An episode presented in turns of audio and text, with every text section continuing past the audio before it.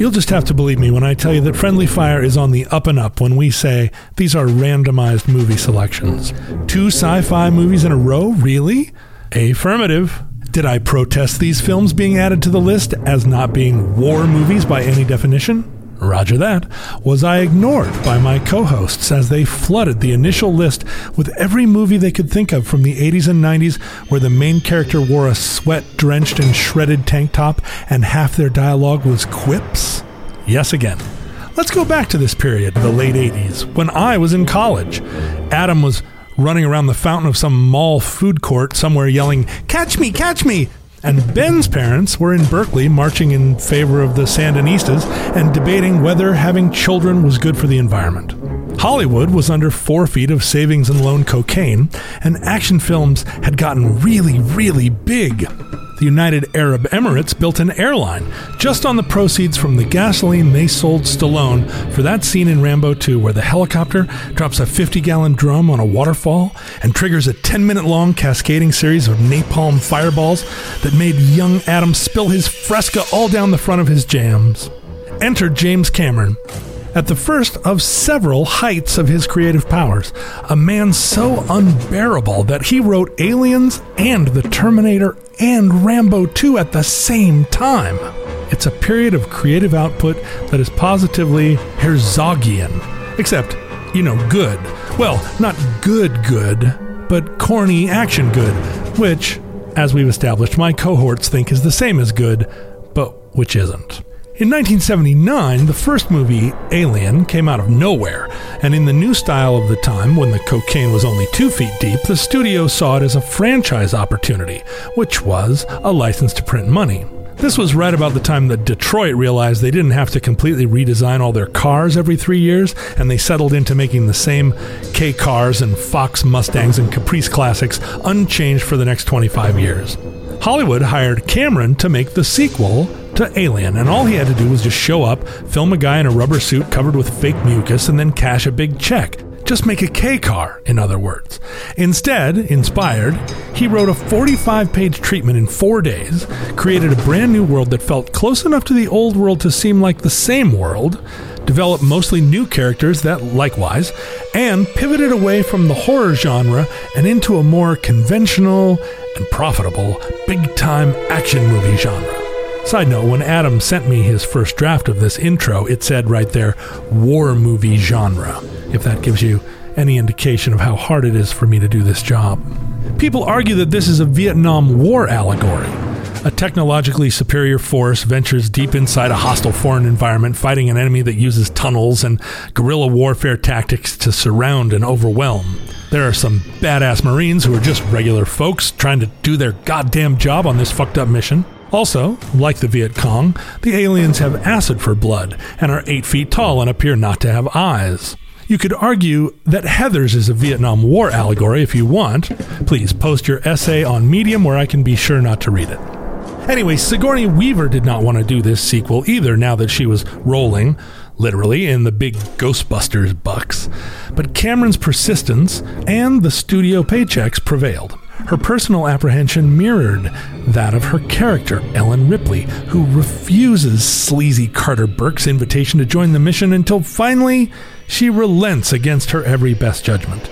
Paul Reiser somehow manages to tweak his trademark lovably anxious, goofy Jewish dad persona, the same one that America gobbled up on My Two Dads and that one sitcom named after a Belinda Carlisle song, into one of the most disingenuously slimy, hateful, possibly anti Semitic, toady villains in the history of film. He is a liar we all know is lying, but we can't quite catch him in the lie, and for some reason we all go along with him with a pervading sense of dread until every suspicion we had about him is confirmed.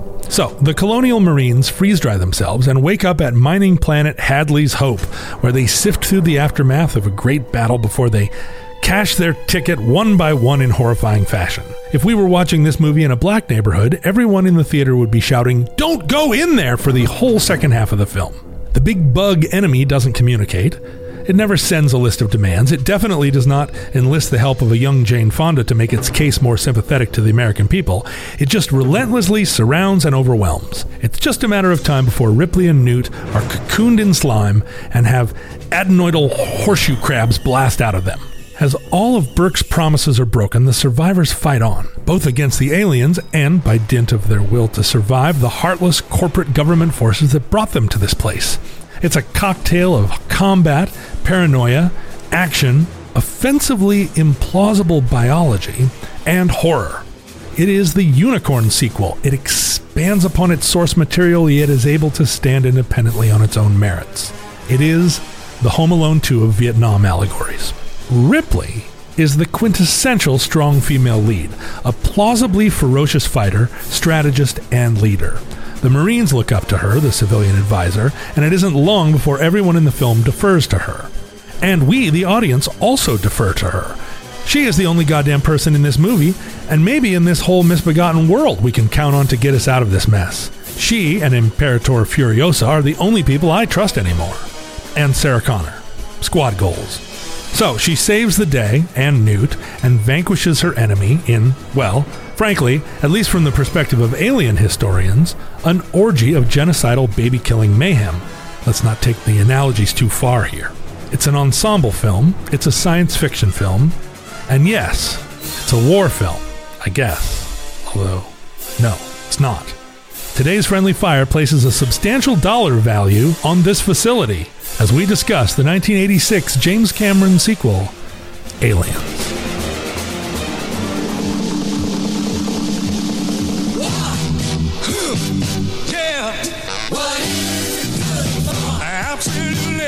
Uh-huh.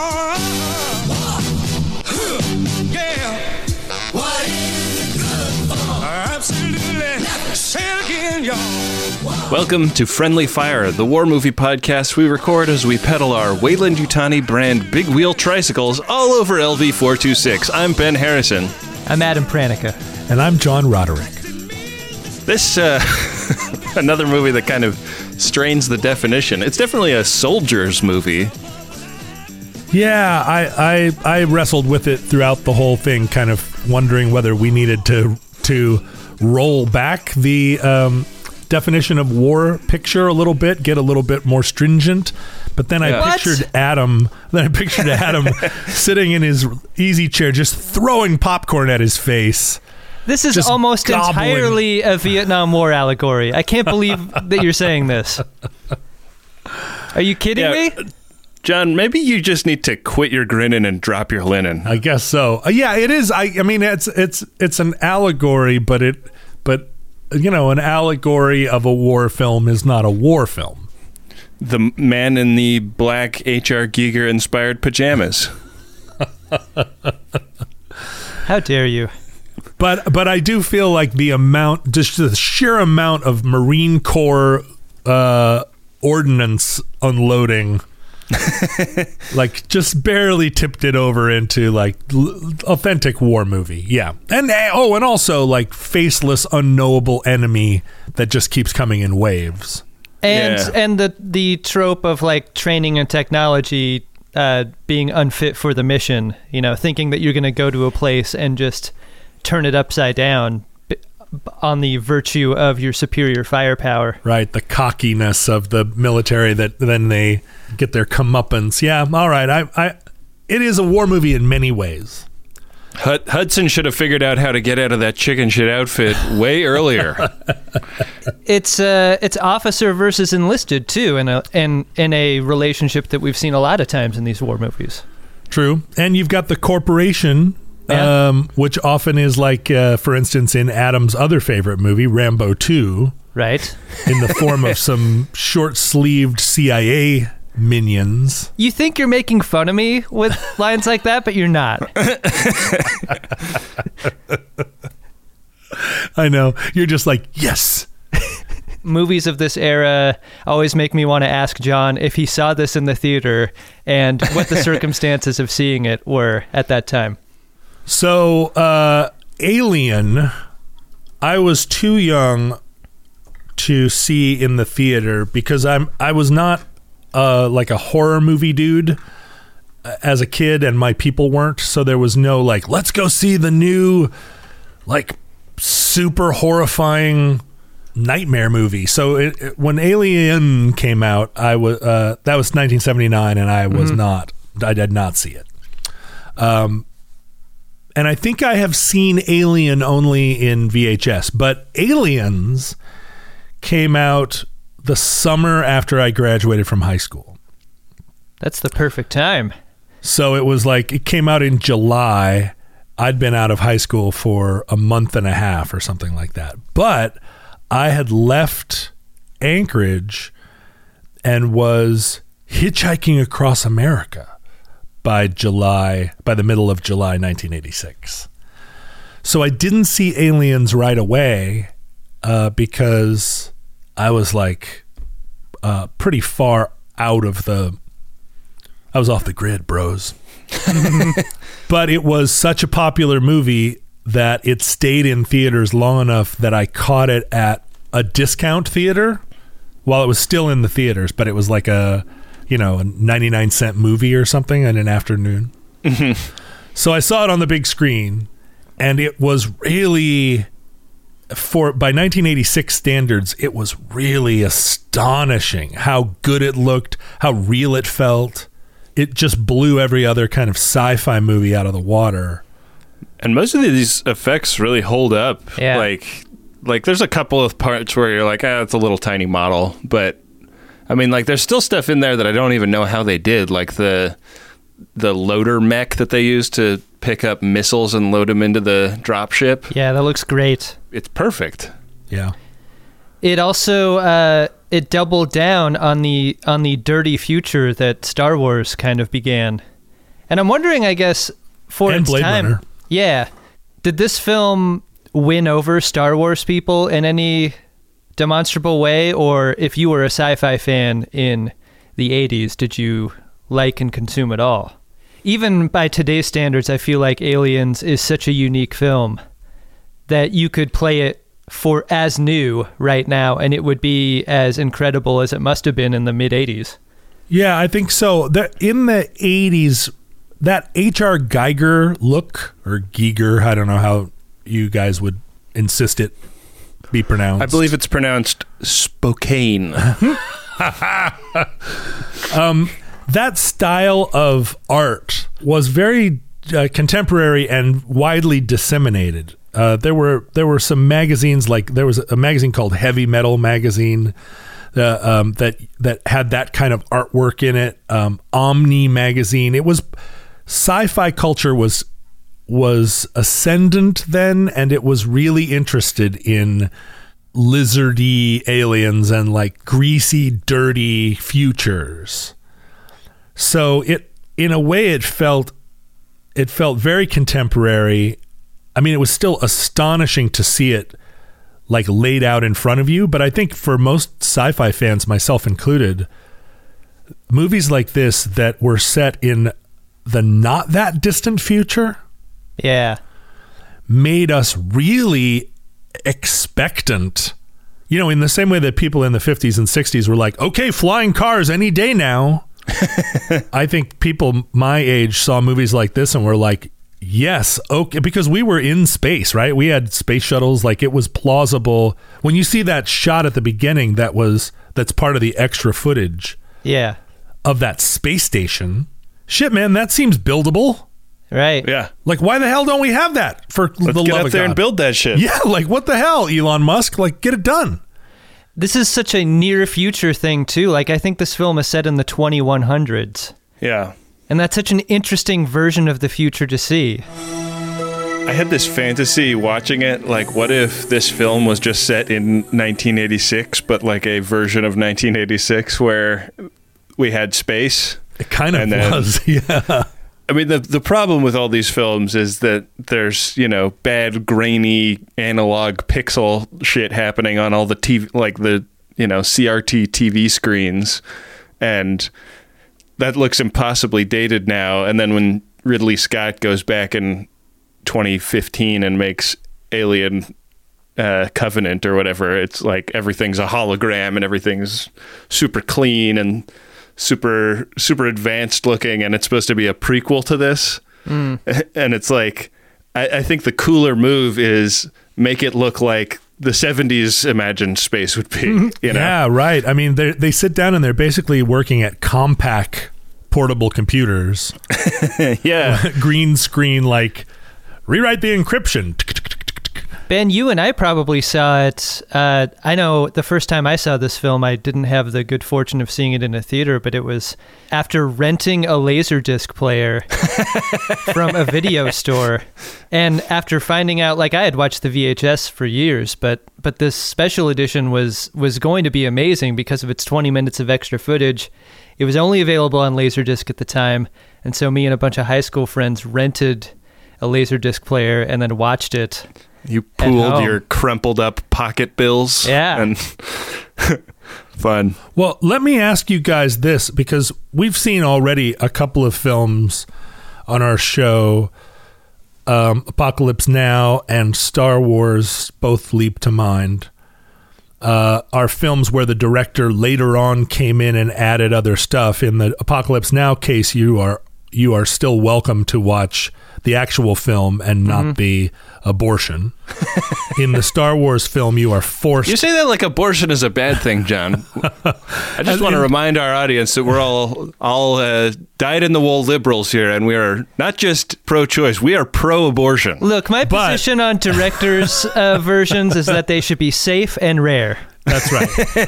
well, and also like uh, as as much as I sit around being super duper pro abortion, I do not watch them for entertainment. and, and but this is like the uh, the really rare case, and, and you know, in Blade Runner, it's arguable which of the forty five different versions of it is the canonical one. I pr- I like them all. But this one, the additional footage, this was the first time I'd ever seen it with the additional footage. Mm-hmm. And it not only does it belong in the movie, but it really advances so many of the what had formerly been kind of obscure or unarticulated uh, plot points. Right. Like it just adds so much, and the are, the the missing footage looks great. It's like smart. Like what the what were they thinking first of all? But like you guys tell me, when did the missing footage show up in the movie, and is that the first version you saw? The studio made Cameron shorten the film, like for for time. Like that was purely a time decision up front. That's awful. And he wasn't like he wasn't fuck the studio James Cameron yet. He wasn't fuck the studio James Cameron. He also this film was still being worked the week before it was released. So the like his ability to gain any kind of leverage to to complete things that may have been unfinished leading up to its release date, like there was none. He either made his window or he didn't. And fuck you, James Cameron, as Ben said, like didn't exist yet. He didn't. He couldn't push a, a deadline out at this moment in his career. Is this the first version that you saw? No, Yeah, I don't know. It's it's it's hard for me to remember. I think um, I think I've seen both versions, and I probably saw the original version first. But like the the gun turret scene, I understand. The understand sentry to- guns? yeah, I understand to be something that was added back in. Yeah, that wasn't in the film. I think of that as canonically part of the film. So Sure. I think that the special edition is the one that I envision when I think about this film. As a high schooler, the sentry guns were the thing that stuck out to me as the big ad. But as an adult, it was the scene where uh, Ripley finds out about her deceased daughter and the way that that loop gets closed by the end of the film. That Ripley gets to become a mother again, that was deeply satisfying. That was a huge part of the film. Like Yeah. we didn't we never heard about Ripley's daughter except in that except um well, I'm not even sure if that scene where Newt asks her if she ever had a kid. I don't remember whether that was in the first version or not, but you did not have that like Yeah, all references to her daughter were were removed from the theatrical version. This was just a purely that's insane. You know, that's like That's like the core of the movie. huge motivation uh, uh, for her character and also like oh my god it breaks your heart she the last time she saw her daughter she was 11 and newt is what like 9 Yeah. uh like it's so it's such a beautiful closure but also the scene the entire concept that Burke had sent the email basically to the colony saying, "Hey, go out and check out this thing and see if you can grab some of these eggs." Like the whole the whole blood on Burke's hands thing was not it was not explicated as much as it was in this version. in a film that is full of like terrifying images, that single chuck wagon going out to the crashed alien ship is so deeply terrifying because they show so little. Like you see the sh- you see the the chuck wagon go out, you know it's full of a uh, a nuclear family. You see mom and dad head in, but you really don't see what happens inside that ship. All you see is the is the consequence later. It's brutal. Was that a GMC RV? Hey now. Careful with that kind of talk. I love that Adam is referencing, I'm assuming, the Chuck Wagon dog food commercials of the 1970s. Is that oh what yeah, you're doing? yeah. Yeah! Ready to feed the puppies, Mom? Ready. The thing is that I, one thing that you guys cannot uh, ever do, and that seems like a small thing, but it's actually a big thing, is see this movie without knowing who Paul Reiser is. This was one of the first his first appearances. I mean, he was in Diner, but I I hadn't seen Diner. You know, most uh, the the audience for Diner and the audience for Aliens well, it's on the list, so we'll see it eventually. another one of your guys' pork chop movies, except literally like they're eating pork chops. Um, but Paul Reiser was an unknown actor. He had not done any television shows yet. I mean, he wasn't unknown, but he, his character was not something that everybody was soaked in like we are now. And so here was this actor appearing on the screen and not knowing who Paul Reiser is, if you can watch that performance and imagine it's the first time you've ever seen this guy, that Yeah. smarm He's and so that good. like from the moment he arrives on the screen, you're like, I don't trust this guy. And yet he's like really broadcasting how trustworthy he is. I mean, it was a it was a very uh he was the scariest thing in the movie from the start. yeah, he's the guy that will put the profits of the company ahead of human life every single time. Yeah, and he somehow believes it internally, but he's also just like always spinning and weaseling and I think he's a sociopath. That's the biggest thing, John. Like when you say that he believes it internally, like that is the the deepest manifestation of evil is is the guy who thinks he's doing it right, even though he is evil. I, I worried that on this viewing that it's a little it's slightly anti-Semitic, the portrayal. I, I debated this with my wife a little bit because I've always felt that. And she was like, no, I don't think so. I don't think that they're making him a Jew, but it's a Jewish actor playing a money loving evil corporate man. I don't think it crosses the line over into it. Yeah. but but it certainly it reverberates pretty close to that line in a way that in 1986 nobody would have commented on. I don't think outside of maybe the New Yorker, uh, but now I don't. I think that portrayal would get called out. Uh, he refers to the Marines as tough hombres, and I wonder if that's where Trump's coinage of bad hombres derives from. I always thought it was probably from a ZZ Top song, but I think I've heard James Cameron talking about how there are Marines in his family, and the, this movie for him was like kind of about paying tribute to what that life is like. And they really do exalt in the kind of quotidian life of Marines toward the beginning of this film, like when when they're like coming out of the cryopods and the and the surgeon is like popping the stogie in his mouth and walking up and down, twanging on them that every day in the Corps is a is a great day and every paycheck is a fortune. yeah, they didn't really ooh rah it quite enough or semper fi it. They didn't, you know, like they did quite a bit of of uh, marine culture building, but I felt like it was not accurate actually. Like for instance, Hudson calls his gunny sergeant or top sergeant, he calls him sir at one point.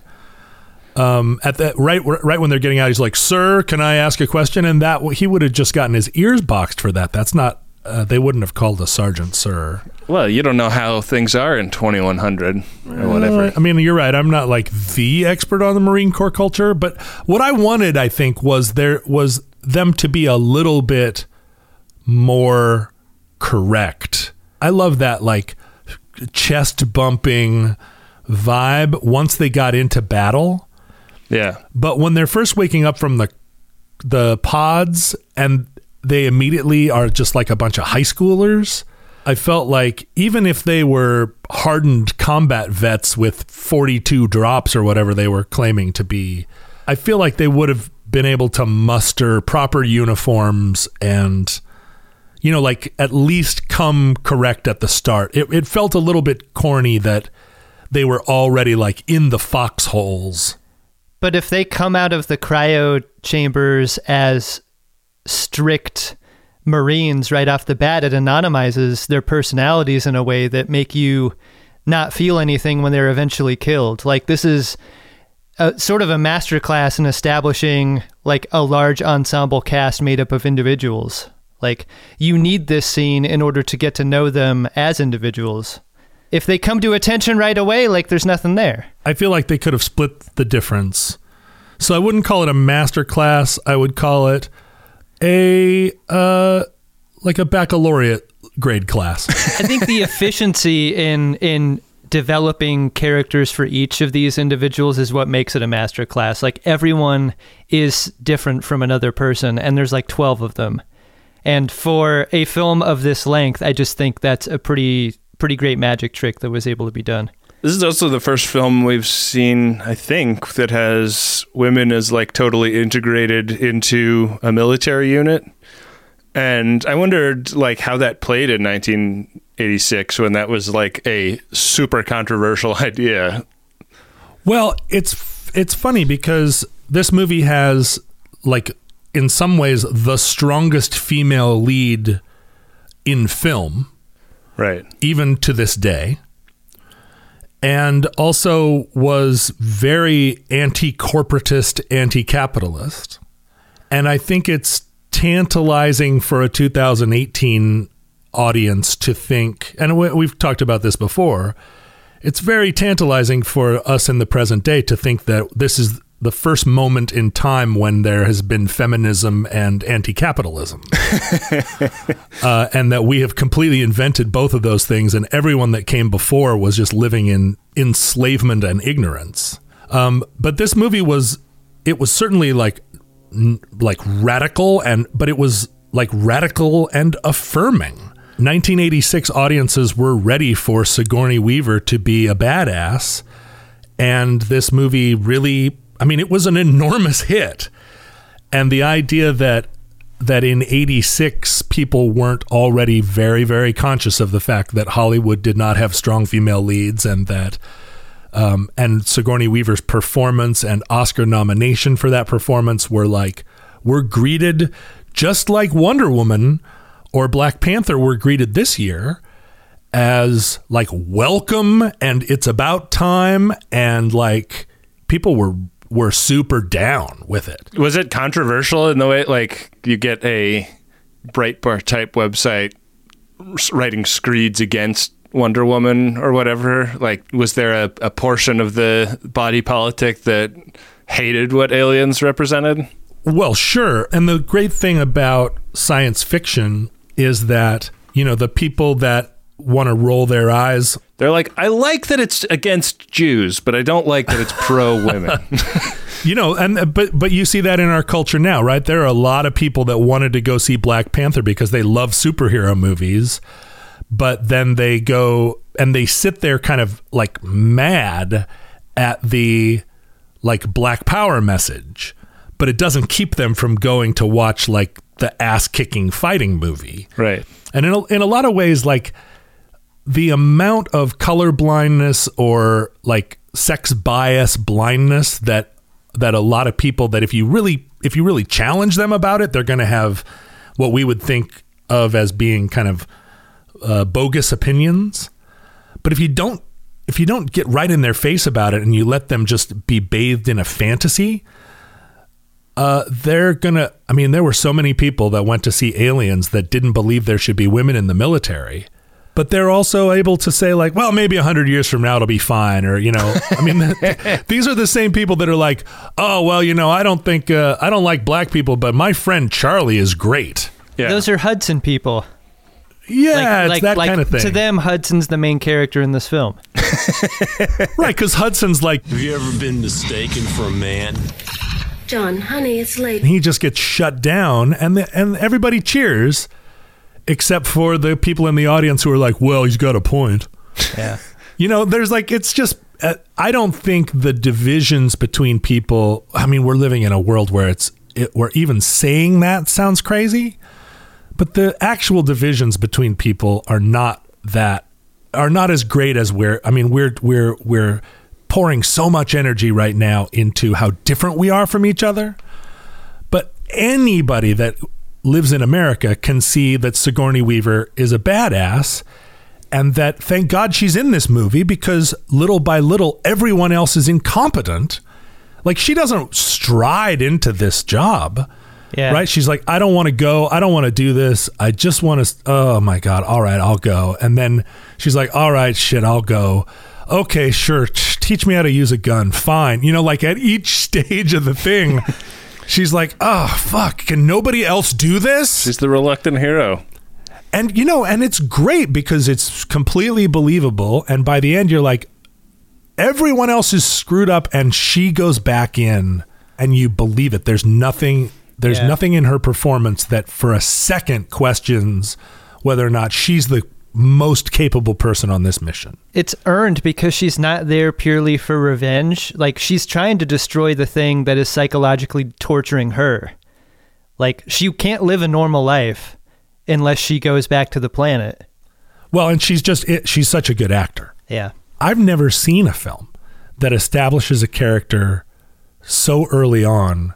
Uh, Paul Reiser is like a, a- is a schemer from the very beginning, but the first interaction they have, she's like, "Can you just shut the fuck up and tell me what I'm asking?" Yeah. you know, like she she takes no shit from him. She is never once bamboozled by him. Yeah, she is not like wowed by the cut of his Savile Row future suit.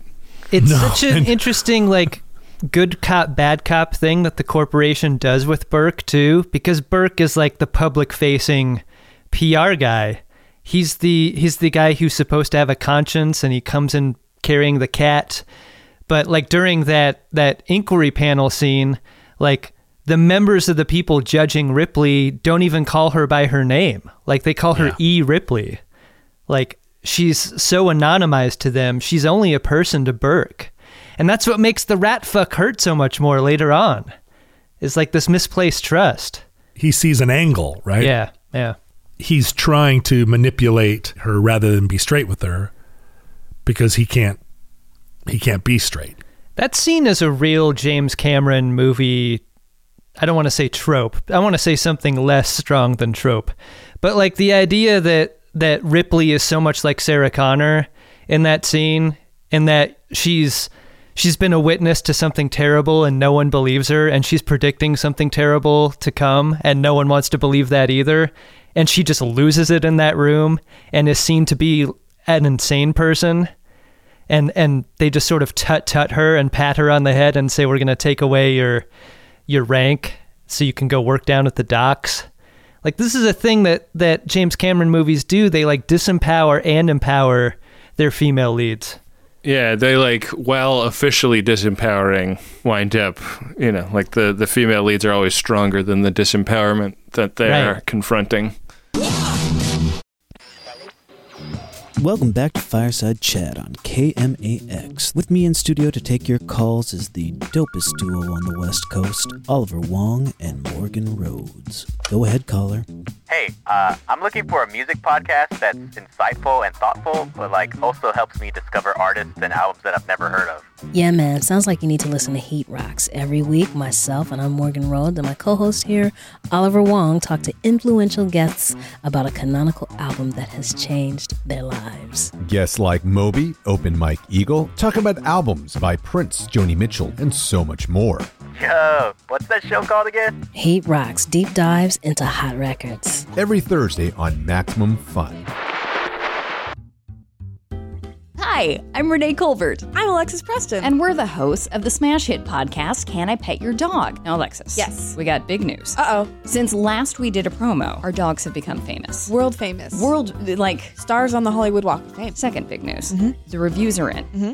Take yourself to Apple Podcasts. You know what you're going to hear? We're happy. It's true. We're a delight, a great distraction from the world. I like that part a lot. So if that's what you guys are looking for, Mhm. you got to check out our show. But what else can they expect? We've got dog tech, dog news, celebrities with their dogs, all dog things. All the dog things. So if that interests you, well, get yourself on over to Maximum Fun every Tuesday. In every Cameron film, there there's like enormous subtexts of class, and both Sarah Con. I mean, Sarah Connor is a blue collar restaurant worker, um, not special, not college educated, not the center even of her own life. And Ripley is uh, in Alien. She was, I guess, the commander of the ship. No, what's the guy? For, the guy from Mash is the is the captain. but she's like some kind of I don't know, but but in this film she is established early on as low rank basically. And the only reason she's on this mission as is as an advisor, but she's not Tom Skerritt is the captain. Tom Skerritt, all right. You know, like her, the whole thing about her being a forklift operator, uh, and that being how she establishes her credibility with the troops. It's uh, it's all very blue collar fetishizing. She's being uh, relegated or ghosted by the corporates, but it's as much a class issue as it is a gender issue. Um, she's just like this low status person, and why should she be believed?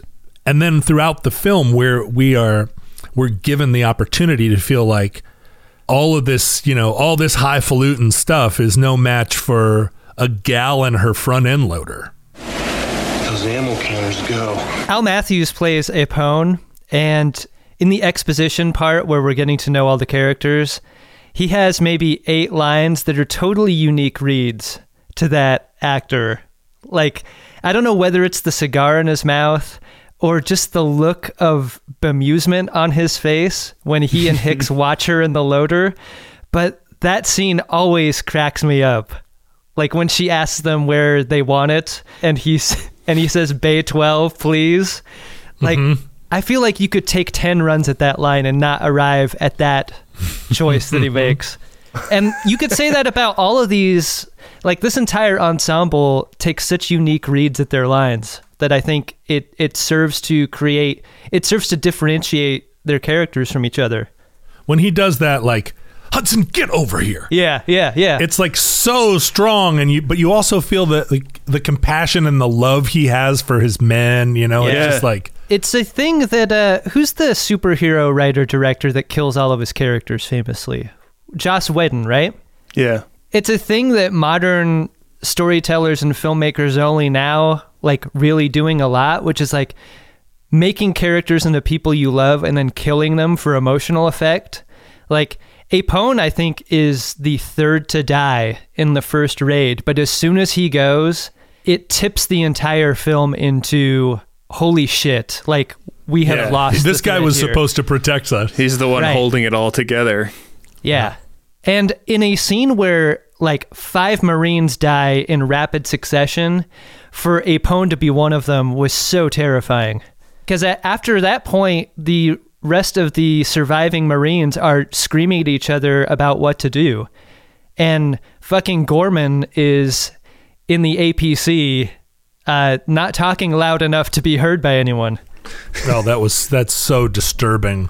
Where he's just like, um, um, um, just losing it. I mean, the classic lieutenant about to get fragged. Yeah. They did a great job uh, giving background to that lieutenant character too, like sitting by himself in the mess hall, admitting to not being on very many jumps. Like there's efficiency in his background there. Like they drop a few breadcrumbs for him where you know exactly, like you can predict with some accuracy that he's going to fuck things up later. Well, that's also kind of a trope, like the the super wet behind the ears lieutenant straight from West Point who's never seen any action. You know, And you know not to trust him because his first scene is with Burke.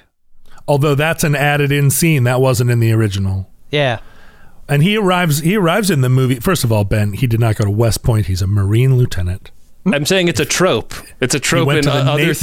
that- Naval Academy. Naval Academy. right, but in like Band of Brothers, this character exists as well, and that's the army. So eat a brown one. no, I'm afraid not. You do not. You're going to get. This is a war movie podcast, and we are trying to appeal to old veterans, and that's the type of thing that they're going to go out and they're going to put two bullets in the hood of their 1967 GTO in the garage because they're so mad. Well, my role on the show, John, is actually to dunk on pedants like you, and uh, and that's why I uh, would like to bring up my signature segment, dunking on the pedants. And uh, today we're going to do a slightly different. We have a, a modification. It's uh, out pedant the pedants. So uh, I'm going to offer you a something that somebody quibbled with on IMDb. I'm to see if either of you you can buzz in with your name and uh, see if you can see if you can headcanon why this quibble is incorrect. When Ripley is arming to rescue Newt, she takes grenades from a case that is clearly marked 40 millimeters. The Marines use pulse rifles with 30 millimeter launchers. Huh. She puts those grenades into a bandolier and then throws them into the fire. Correct. Right. Those are fire grenades only. Yeah. Boo. Yeah. Suck Booyah. on that, pedant. I had a lot of fun looking through the the like you know most of IMDb is like continuity errors. Like oh, there was like three quarters of a cup of coffee in in the coffee cup in this angle, but then in this other angle there wasn't that much coffee at all.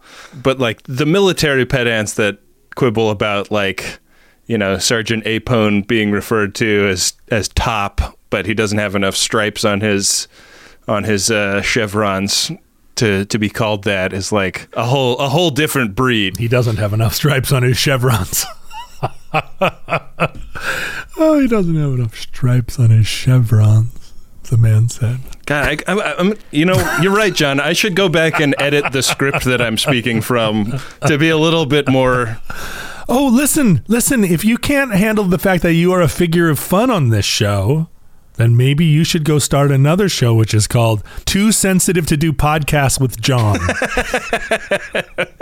and you can have a bunch of people on that show. Uh, and well, as as as one third and as one third owner of the name Friendly Fire, if I do go do that show, I'm going to need you guys to change this show to John can't keep the podcast moving because he's too caught up in somebody slightly misspeaking to be entertaining.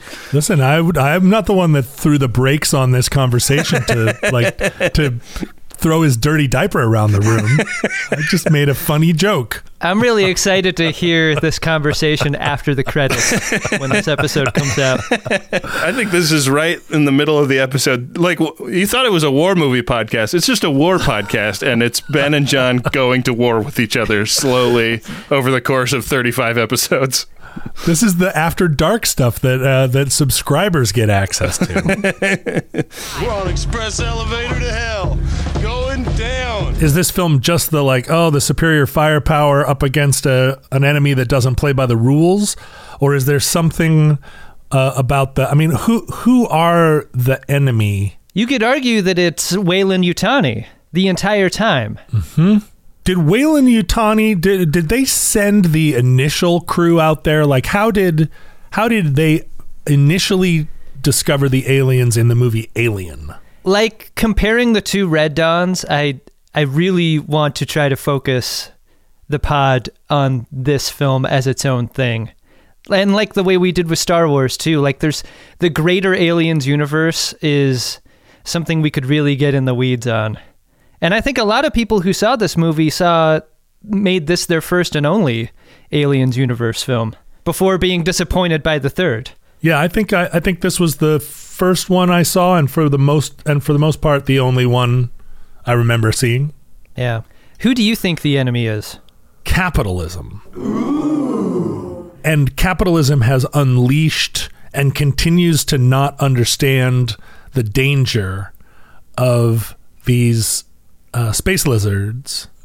But like you could argue that the aliens are uh, nuclear weapons. because we have uh, they they've been unleashed and we don't understand their true power, but we continue and, and they proliferate, and we continue to, uh, you know, to fail to appreciate the danger and They seek to commoditize something that they don't understand and is also very dangerous too, right? Like Burke's whole idea is to turn the aliens into uh, into a weapon. weaponize them. Right. So it's biological warfare is is it's alluding to. I mean, but then at the end, the queen alien, there's an attempt made to humanize her. She's the first one of the enemy that's given any motivation beyond just uh, assimilate and destroy.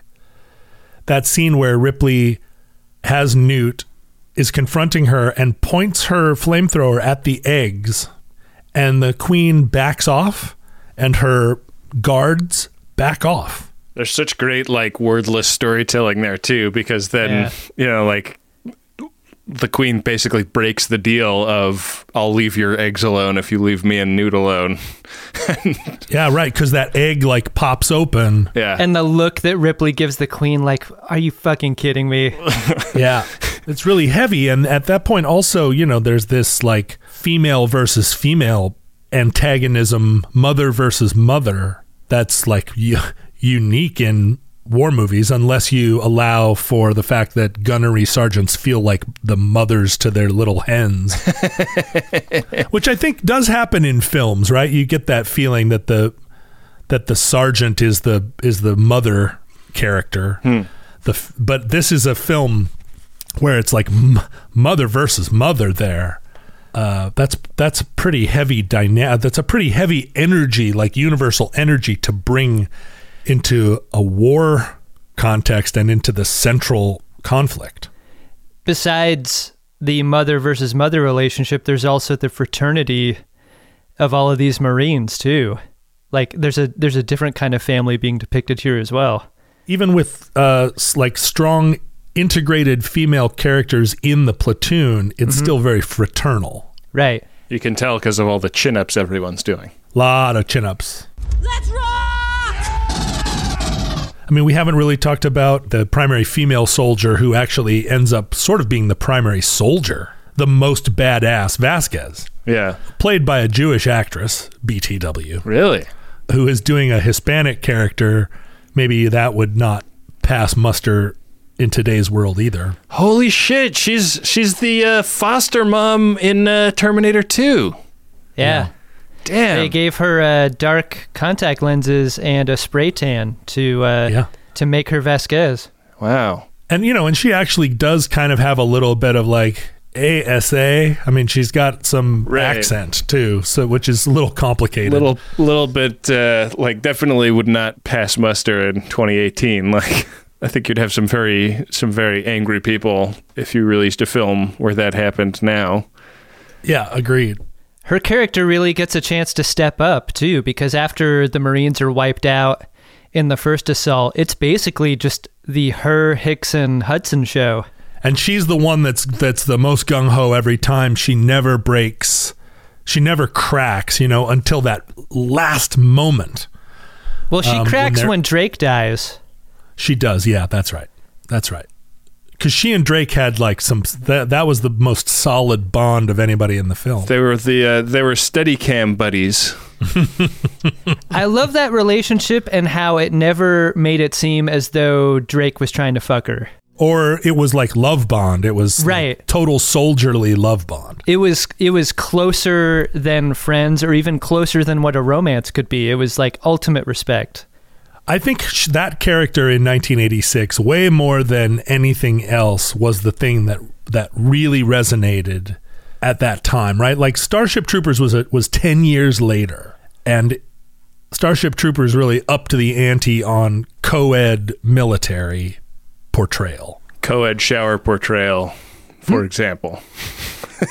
Uh, but Vasquez as a character really rang everybody's bell because this was 86 was when we were just sort of introducing women into the armed forces in roles that involved more action like this. but the the argument was that a that a woman just wasn't physically strong enough to do to be in combat, and that argument persisted all the way through the Clinton years.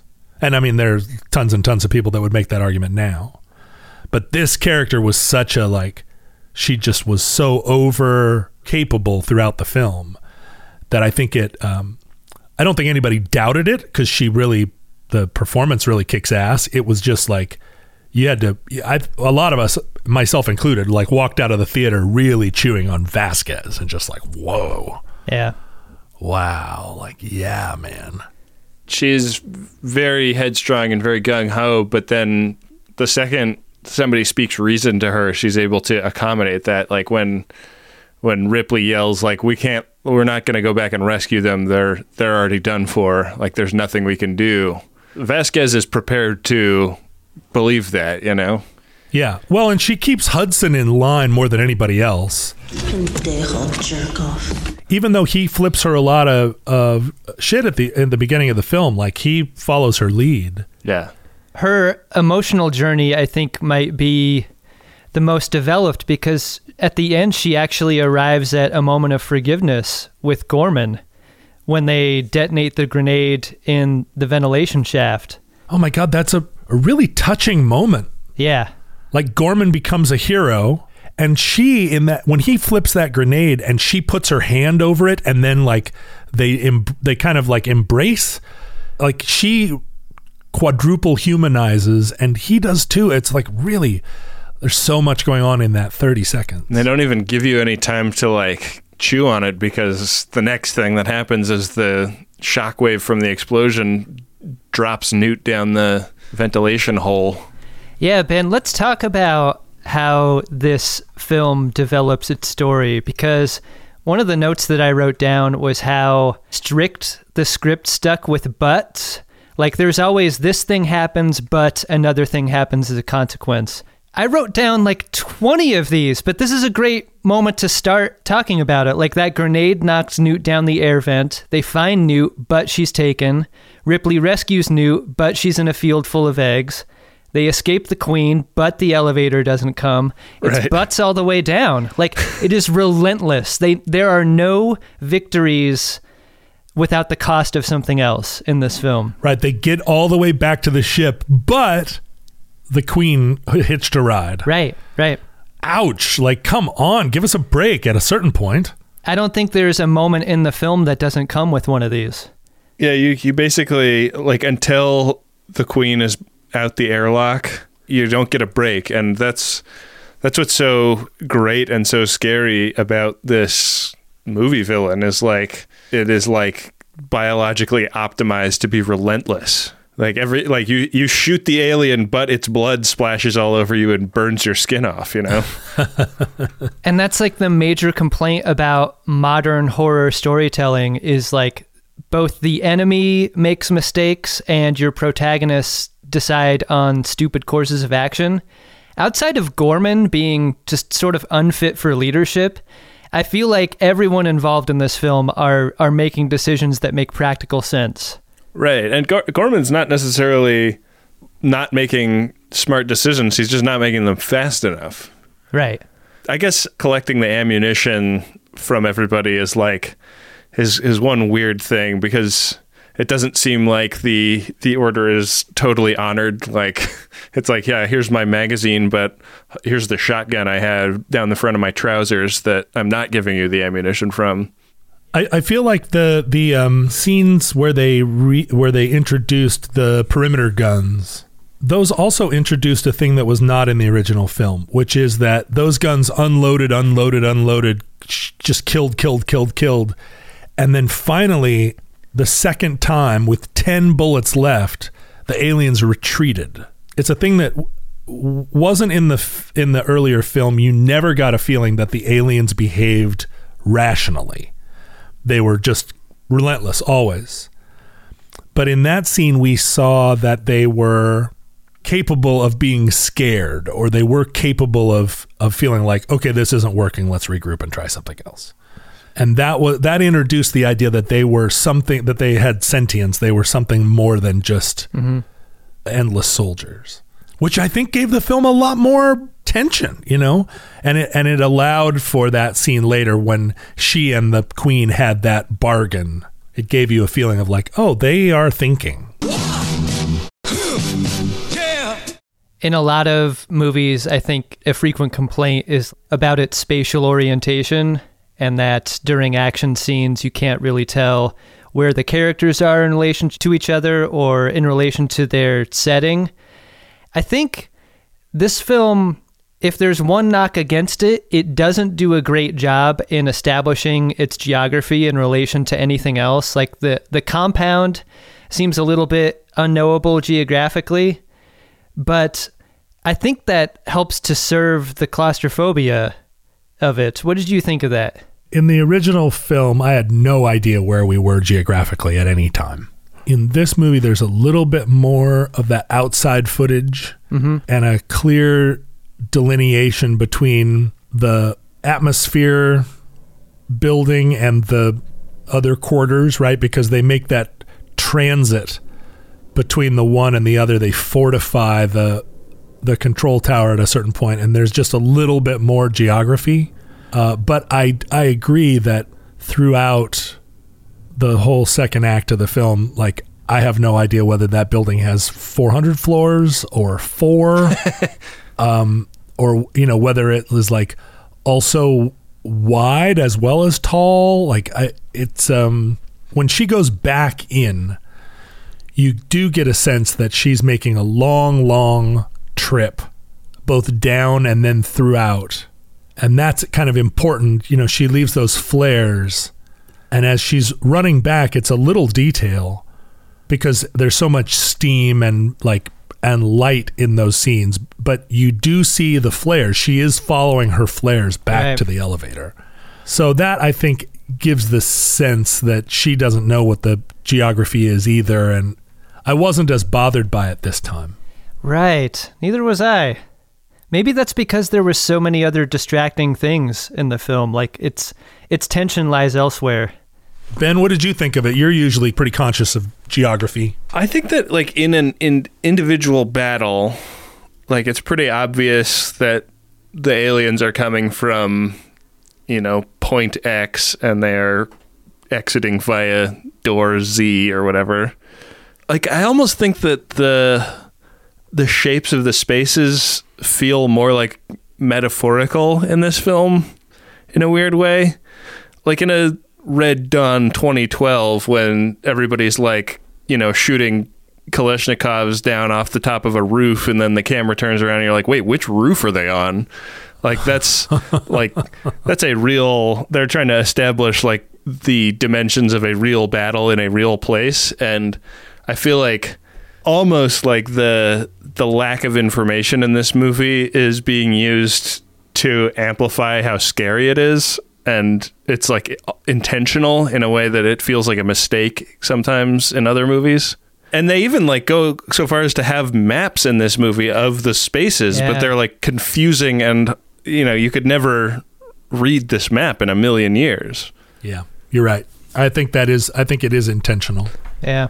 and successful. Yeah. successful in that. Definitely, yeah. Like I, I feel like they made an active choice. Like like we can make this space anything we want it to be. So let's do it this way because this will be scarier. Why not make it suck? Yeah. Scene is disorganized. I've seen this movie in a couple of different contexts, and I also, you know, it's a movie uh, and not reality, but I caught myself many times, like all tensed up, like in an awkward sitting position, shoulders hunched, squeezing, you know, my uh, my arms just sort of, and then there would be something that released the tension, and I would like relax for a second and realize how physically torqued up I was just because of that claustrophobia and the fact that their sensors only ever indicate that they are being converged upon from all sides. Yeah, the, like those beeps never start to get further apart. no, the, the, those sensors are fucking awful. That's just like, oh, I'm getting, I'm getting a reading. Oh, there's ten thousand of them, and they're coming from all directions. Yeah, it's like fuck. Yeah, it's like sensor as tempo, right? Mm-hmm. Right. It's literally like beep, beep, beep, beep, beep. Yeah. you, you want to get some nice alien Doppler effect as those aliens run away. As a parent, John, what did you make of Carrie Henn's portrayal as Newt, and how did her character affect you? Did it affect you differently, you think, now than it would have uh, 20 years ago? I was on the lookout for that. And there are a lot of movies, uh, scary movies, or, you know, uh, Liam Neeson movies, whatever kind of movies those are. That's where its own genre. I feel like they very cheaply uh, basically take a child, put that child in jeopardy, and then we're all supposed to respond to uh, the fact that the child is being hurt. And it's a it's a super cheap thing uh, that you see in films all the time, where it's just like, oh, hurt a child because you don't have good screenwriting skills. Mhm. Like you were not able to make a movie interesting, so you hurt a child. It's like the worst possible shortcut. But in this film, like Newt is, and and even leaving out her appearance earlier on, the one thing I didn't need was establishing Newt's character early Mm-hmm. because Newt appeared in the original film just sort of halfway through. It's like, oh, they find this little ragamuffin running around in the heating vents. Like, we didn't need to see her back when she was a nice little girl with parents. Like, it, Yeah. it, she worked as a as a character that just appears. Yeah. But she was she was fully fledged. Like she came in, she was all shell shocked. But from the moment she says, "Nobody calls me Rebecca, my name is Newt," she's more than just a cousin Oliver. She's not just there to be cute and give thumbs ups. You know, she advances the plot. She's the one that knows her way around the geography of the station better than anybody. She acts in her own interest in a way that a lot of child characters never do. Right.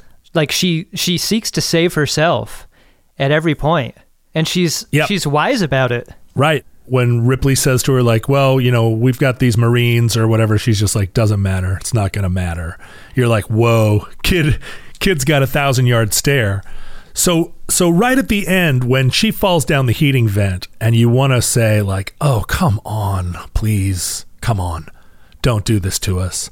And then you've got her wading around in the water with the little doll it's the it it it- does cross the line of like okay now you're just fucking with us you know you've basically taken this character who's who's totally real and and she she kind of gets diminished a little bit she's turned into just a little girl holding a doll wading through waist deep water that you know is full of bugs Right.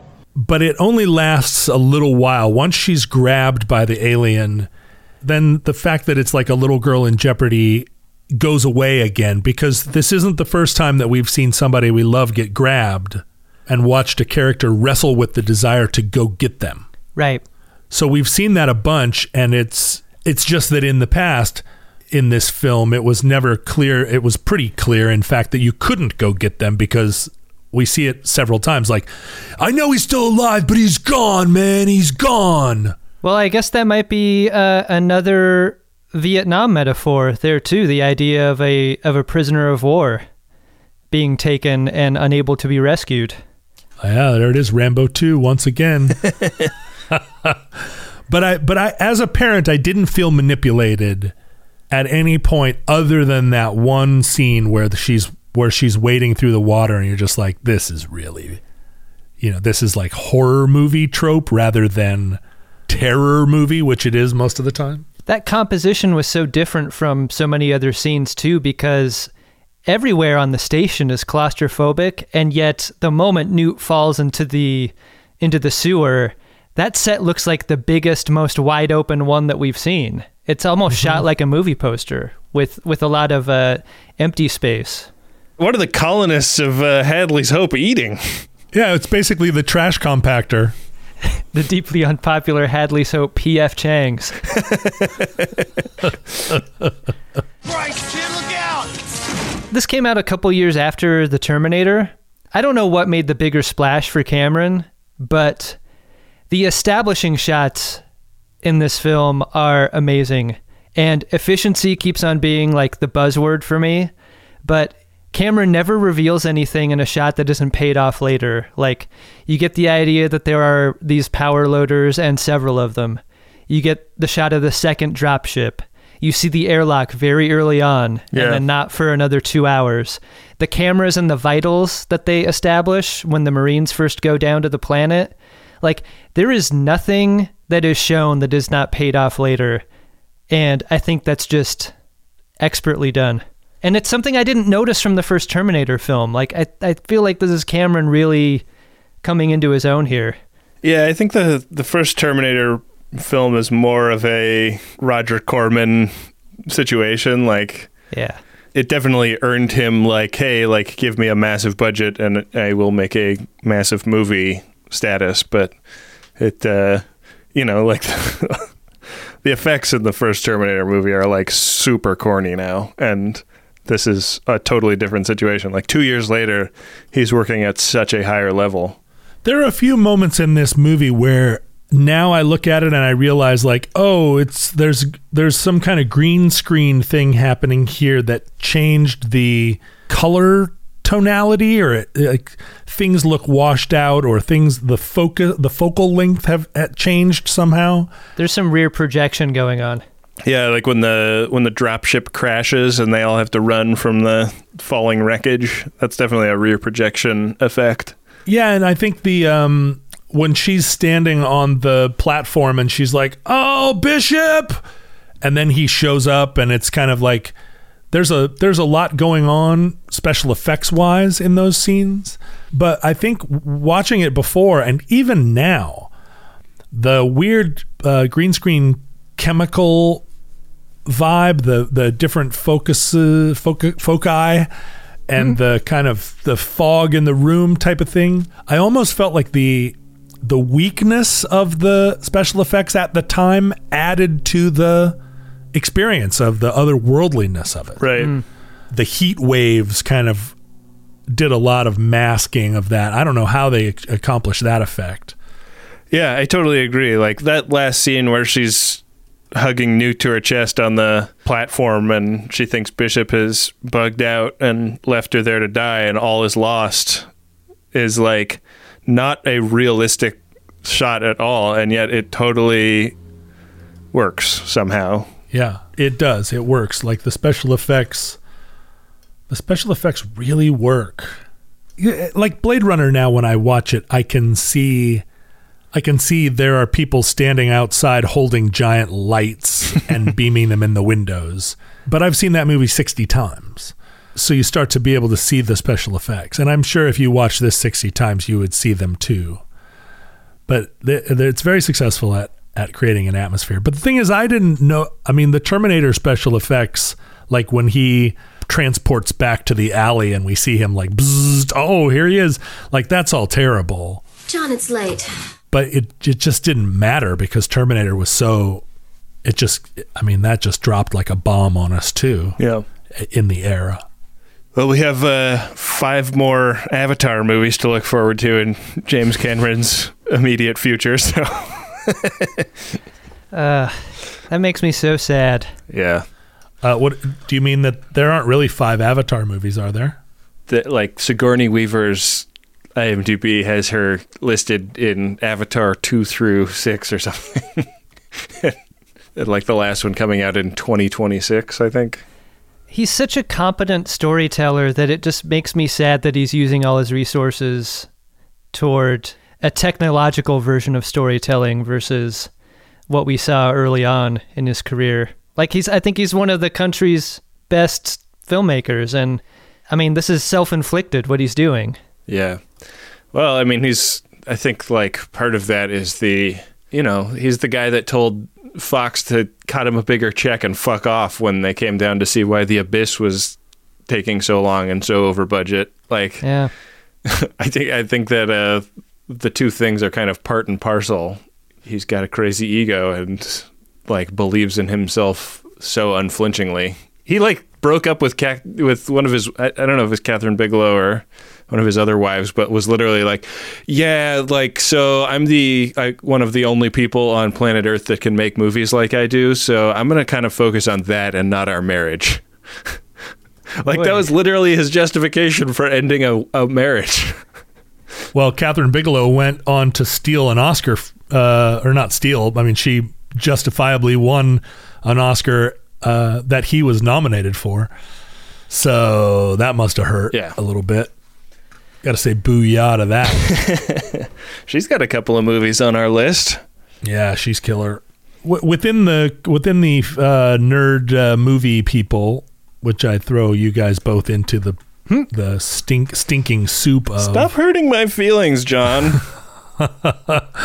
is Cameron regarded as like a guilty pleasure, or is he regarded as a uh, like a true auteur, or both, or what? I would imagine you'd get very different answers from different people, but I think uh, like I, I almost am excited for Avatar 2 because I think he really shines in his sequels. Like this movie as a sequel to Alien, Terminator 2 as a sequel to Terminator, like taking the basics of a universe that has been established and like extrapolating out like what else is true if the if this set of things are true is one of the things he's great at. And uh, I almost feel like that's like a little overdone in Avatar One. So like maybe maybe he's done and and maybe it's just going to be a mess from from now on. But I think his sequels have been great, and I think a, a lot of his movies are awesome. People have almost totally forgotten about the first Abyss movie, which was just called Abyss question mark before being followed by his definitive The Abyss sequel. Uh-huh. Abysses. Abyssi. The third movie was abysmal though. Oh no. Oh. Oh. Come on. Okay. Adam Now just you're hurting cringed my at his feelings. own pun. Everything in me tightened up after saying that. if this if this is the caliber of this podcast, I'm going to be the sad one.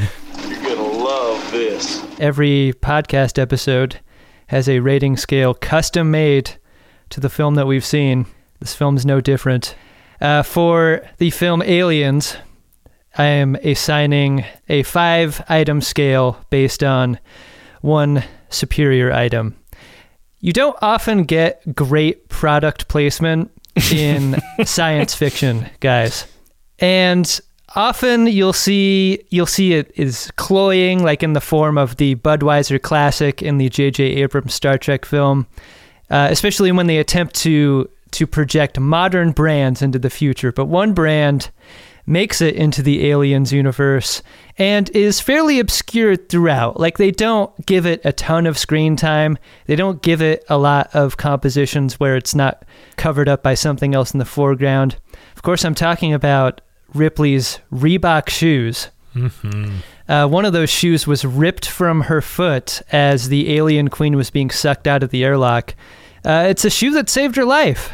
And for the film's ability to develop its ensemble cast, which is one of my favorite things about it, uh, the way that it depicts a lot of emotions, like not just bravery in the military sense, but like fear in the horror sense and even comedy. For its relentless pace of storytelling, I think Aliens is not just a great war film or a great sci fi film or a great horror film, it is a great film, period. It's one of my favorite films of all time. It deserves five Reebok shoes. So that's two pairs of shoes and then an extra shoe to complete the five. One that went out the airlock. Yeah. Yeah, man. Same. Uh, I think I think this is a five Reebok film for me as well. Uh, I just looked up, can you buy those Reeboks online? And I'm seeing them for like 750 bucks on eBay. Uh, yeah, they Reebok famously released them a couple years ago, only in men's sizes, and the outrage about that was oh man, pronounced. Yeah, the Alien Stomper High is what they're called. dumb move, Reebok. Uh, Wow. Reebok gets zero shoes, but Aliens Yeah. gets five. That was Burke's decision as the marketing exec of that project. I think as a war movie, this it works at a at a lot of as we've discussed, like all the different war movie set pieces that we see kind of done in a different novel and cool, exciting way in this. So it does pass muster as a war movie, uh, and I like it a lot. I am not a horror movie fan. Um, and that's just, it's not that I don't appreciate them as works of art. I just don't like being surprised by spiders, you know, coming out of trapdoors. You know what I mean? Like, I just don't like turning a corner and Jason is standing there with a knife. I don't like that tension. It feels a lot of times cheap and corny like you're like you're putting a child in jeopardy, but it's just like, "Oh, don't go, you know, don't go in there." Like any kind of movie where you can imagine an audience saying like, "Oh, why would you go outside?" You know, it's coming from inside the house. All those tropes I don't like. And so there are moments in this movie where there's just a little too much of that for me. The like boo stuff. Accompanied by like the orchestral sting to go with it. Yeah. Yeah, where where what we don't see in war movies is a lot of that. There's a lot of tension in this movie that does feel like they're fighting the Viet Cong, an unseen enemy that has that seems to be all around them. Uh, but what the Viet Cong never does in a war movie is go boom. Do you think war deserves a horror movie technique in order to make it seem scarier in a film? No, the opposite. I feel like, like for instance, the perimeter guns. Uh, for most of that that scene, we don't see the enemy getting killed at all. All we see is the bullets running down the counter. Mm-hmm. We don't see the gore. It's all left to our imagination. And at first, you're like, "Are those guns malfunctioning?" But then you realize, no, they're uh, every one of those bullets is finding a home. They're just they just keep coming, and that's very effective sort of war movie stuff. It's unusual because it's not you know that's not a Saving Private Ryan thing, but it's like it's not this like uh, the thing drops down out of the heating vent type of thing. So I can I'm going to give it four Reeboks because it's so good at so many levels but I don't need the I don't need the boo. Hmm. And I don't think the film needed it either except that it's it's just irresistible, you know? It's just irresistible to put those shots in there. And I, there are a million worse movies about that, but it, but that little bit of that element in this is like meh. That's maybe not a fault of the film. I'm sure there are people already. They have their pencils out. They're scribbling on their notebook paper. John Roderick doesn't understand science fiction and that's fine. It's uh, start your own podcast. It's really great to hear the uh, esteem that you hold for our fans, John. no, I only the only the fans that are writing me on notebook paper. Those are the only ones I'm contemptuous. I think our I think our fans are like, in a lot of cases, the smartest podcast fans I've ever seen. Oh wow!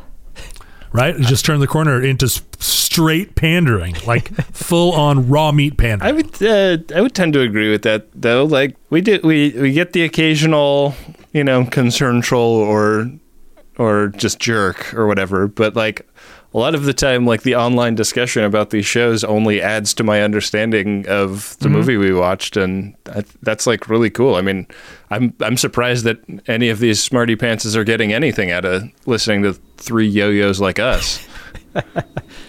Totes. Well, that's great.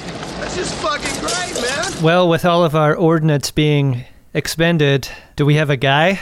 I have a guy. I was hoping John would keep the floor and just keep talking. oh no, no, no! I want you to. I want you No, to tell no, no, your you- guy. You say your little No, guy, John. I'm- no, I'm sorry. I'm sorry. I'm going to be last guy. John's guy is the viewer of the show. My guy is Bishop. I just uh, I felt his pain in like trying to, you know, trying to earn Ripley's respect throughout the film. Like he really wants to.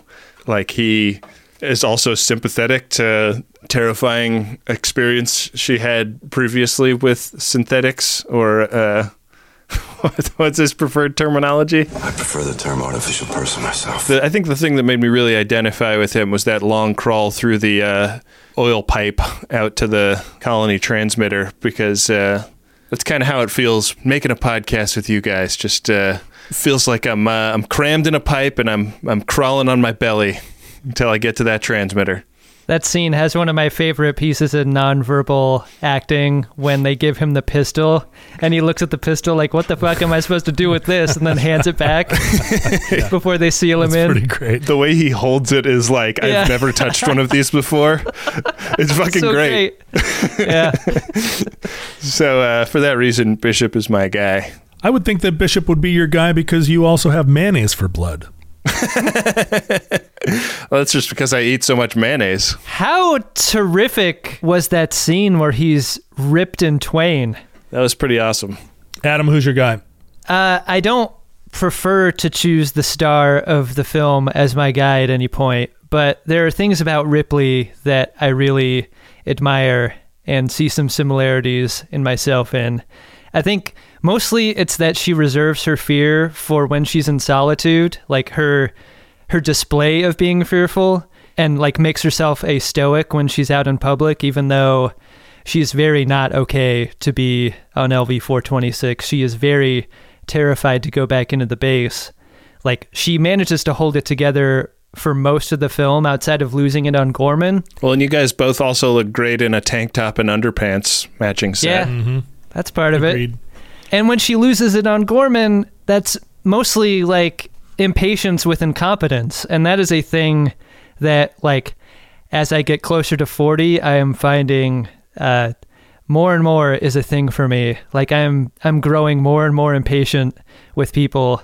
I have flights of anger about about how impatient I am with incompetence. So I don't know. Those are things that I particularly resonate with Ripley about. So she is my guy. So you're saying that she's an angry white man? Yeah, yeah. Mm-hmm. Angry middle aged white man? So how can I twist Ripley into my worldview? You know what's great about Ripley is that she confirms all of my biases. Uh, now, now, Rob, we're gonna have John say his guy now, but make sure to edit it in before us. No, no, no, no. It's intrinsic to my guy that it be last. Uh, my guy is Ripley's cat, who stays behind. Uh, the only sensible move of any character in this whole film. The cat does not go back out into space. The cat somehow managed to chill out on the space station through the all the events of this film, which is where I would have been too. Curled up on Ripley's bed, just like no reason to go back out there. Whatever whatever they were tantalizing Ripley with, like reinstatement. It's like screw you, send me back to Earth. I'll work on a farm. this might have been in a film set far into the future uh, about terrifying aliens and science fiction weaponry. Might have been the biggest leap that you had to take as a viewer because I, having married a woman with a very close relationship with her cat, would never believe Ripley to leave a cat behind. this cat is like her only tie to her previous life and her humanity. Like the cat is the only thing familiar to her. I don't believe that she would have left it behind. Jonesy should have come. it was a strange moment for sure when she was like, "You're gonna stay here." It was like, why? Of all the things that need to be protected, Yeah. is the cat uh, what you're protecting. But then I was like, "That's me, bro." In a nutshell. Yeah, why protect John is a question Yeah. that Ben and I ask ourselves all the time. I know you're like in the ship. You're coming with. I'm like, ah. Okay, guys, it's that time of the show where we pick the next film. We can't do a sci-fi film, right? Like we've done too many in a row. We could do one more. It's it's three in a row would be uh, would be the um, where it triggers separating those out. So it'd be much trickier than separating out World War II films because Right. they're not all about the same war. uh, Fair enough. But uh, yeah, we have a big long list with 161 titles on it. John, do you want to uh, throw out a number? Uh, let's do 45. 45. Back in the warm embrace of World War II, the 1970 film directed by Brian G. Hutton, Kelly's Heroes. Interesting. John, you put this one on the list. I did, yeah. Kelly's Heroes. quite a bit closer to, I think, the kind of movie that we thought uh, we were going to be watching. I know I say that every time. I mean, it's got Telly Savalas and Clint Eastwood. It literally has Don Rickles in it. Oh man, Yes. It is not going to be hard to find our Rickles in this movie. That's great. Uh, it also has Donald Sutherland, uh, Harry Dean Stanton, Oh, man. and uh, the and Captain Stubing of the Love Boat, Gavin MacLeod. Does anyone avenge Harry Dean Stanton in this film? Because you're contractually obligated to avenge him, right? Avenge me! It was nice to see a little glimpse of him up on the screen in in today's movie. Yeah, that was. He flashed by. But this is very similar. Kelly's Heroes is very similar to Three Kings. It's a little bit of a, a prequel to Three Kings. Um, similar sort of background. So I think we're gonna en- we're gonna enjoy it a lot. You could say Hudson was the Rickles of Aliens. Also, this film had a this film had a Rickles. Yeah. Oh, there, there I did have one problem. I've never been a huge Bill Paxton fan. Why not? Even uh, even in HBO's uh, spectacular uh, Big Love television show, I was always like, ah, that guy. but his line readings in this movie, he is always talking in this voice that's like really, oh my god. I was just like, come on, stop it. Game over, John. Game over. I know that's his character, but You're you're now in some real pretty shit with me, John. you're gonna you're gonna die on the field of Bill Paxton. Yeah. Uh, Mount I've heard Mount you say Paxton. a lot of offensive shit, John, but Yeah. none were more offensive than that. Yeah. Okay, this is a generation. Take your fucking hot take and shove it up your ass. You secure that shit, All right. John. All right, I'll take that. I- I'll take it back. I'm sorry. John, I'm get sorry, over here. Rose. Get over here. Get over here. Hey, John, look into my eye. Oh man, when he fucking pops out of the cryopod and he's got the stogie like ready to go and he's just fucking chewing on that thing. Oh, so good. Pretty good. Pretty good. So fucking great. That is the end of our show. Uh, next week, Kelly's Heroes. In the meantime, for John Roderick and Adam Pranica, I've been Ben Harrison. To the victor, go the spoiler alerts.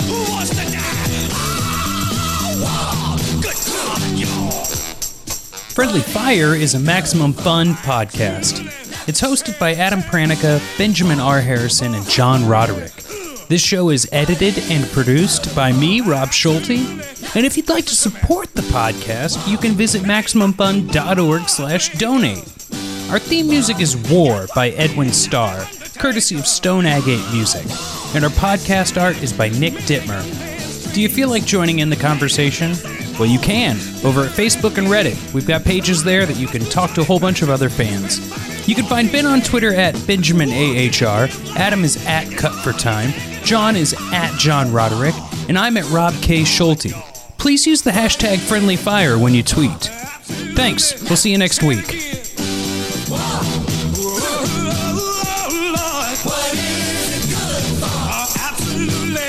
Listen to me. It ain't nothing but a heartbreaker. Friend only is the Undertaker. MaximumFun.org. Comedy and culture. Artist owned. Listener supported.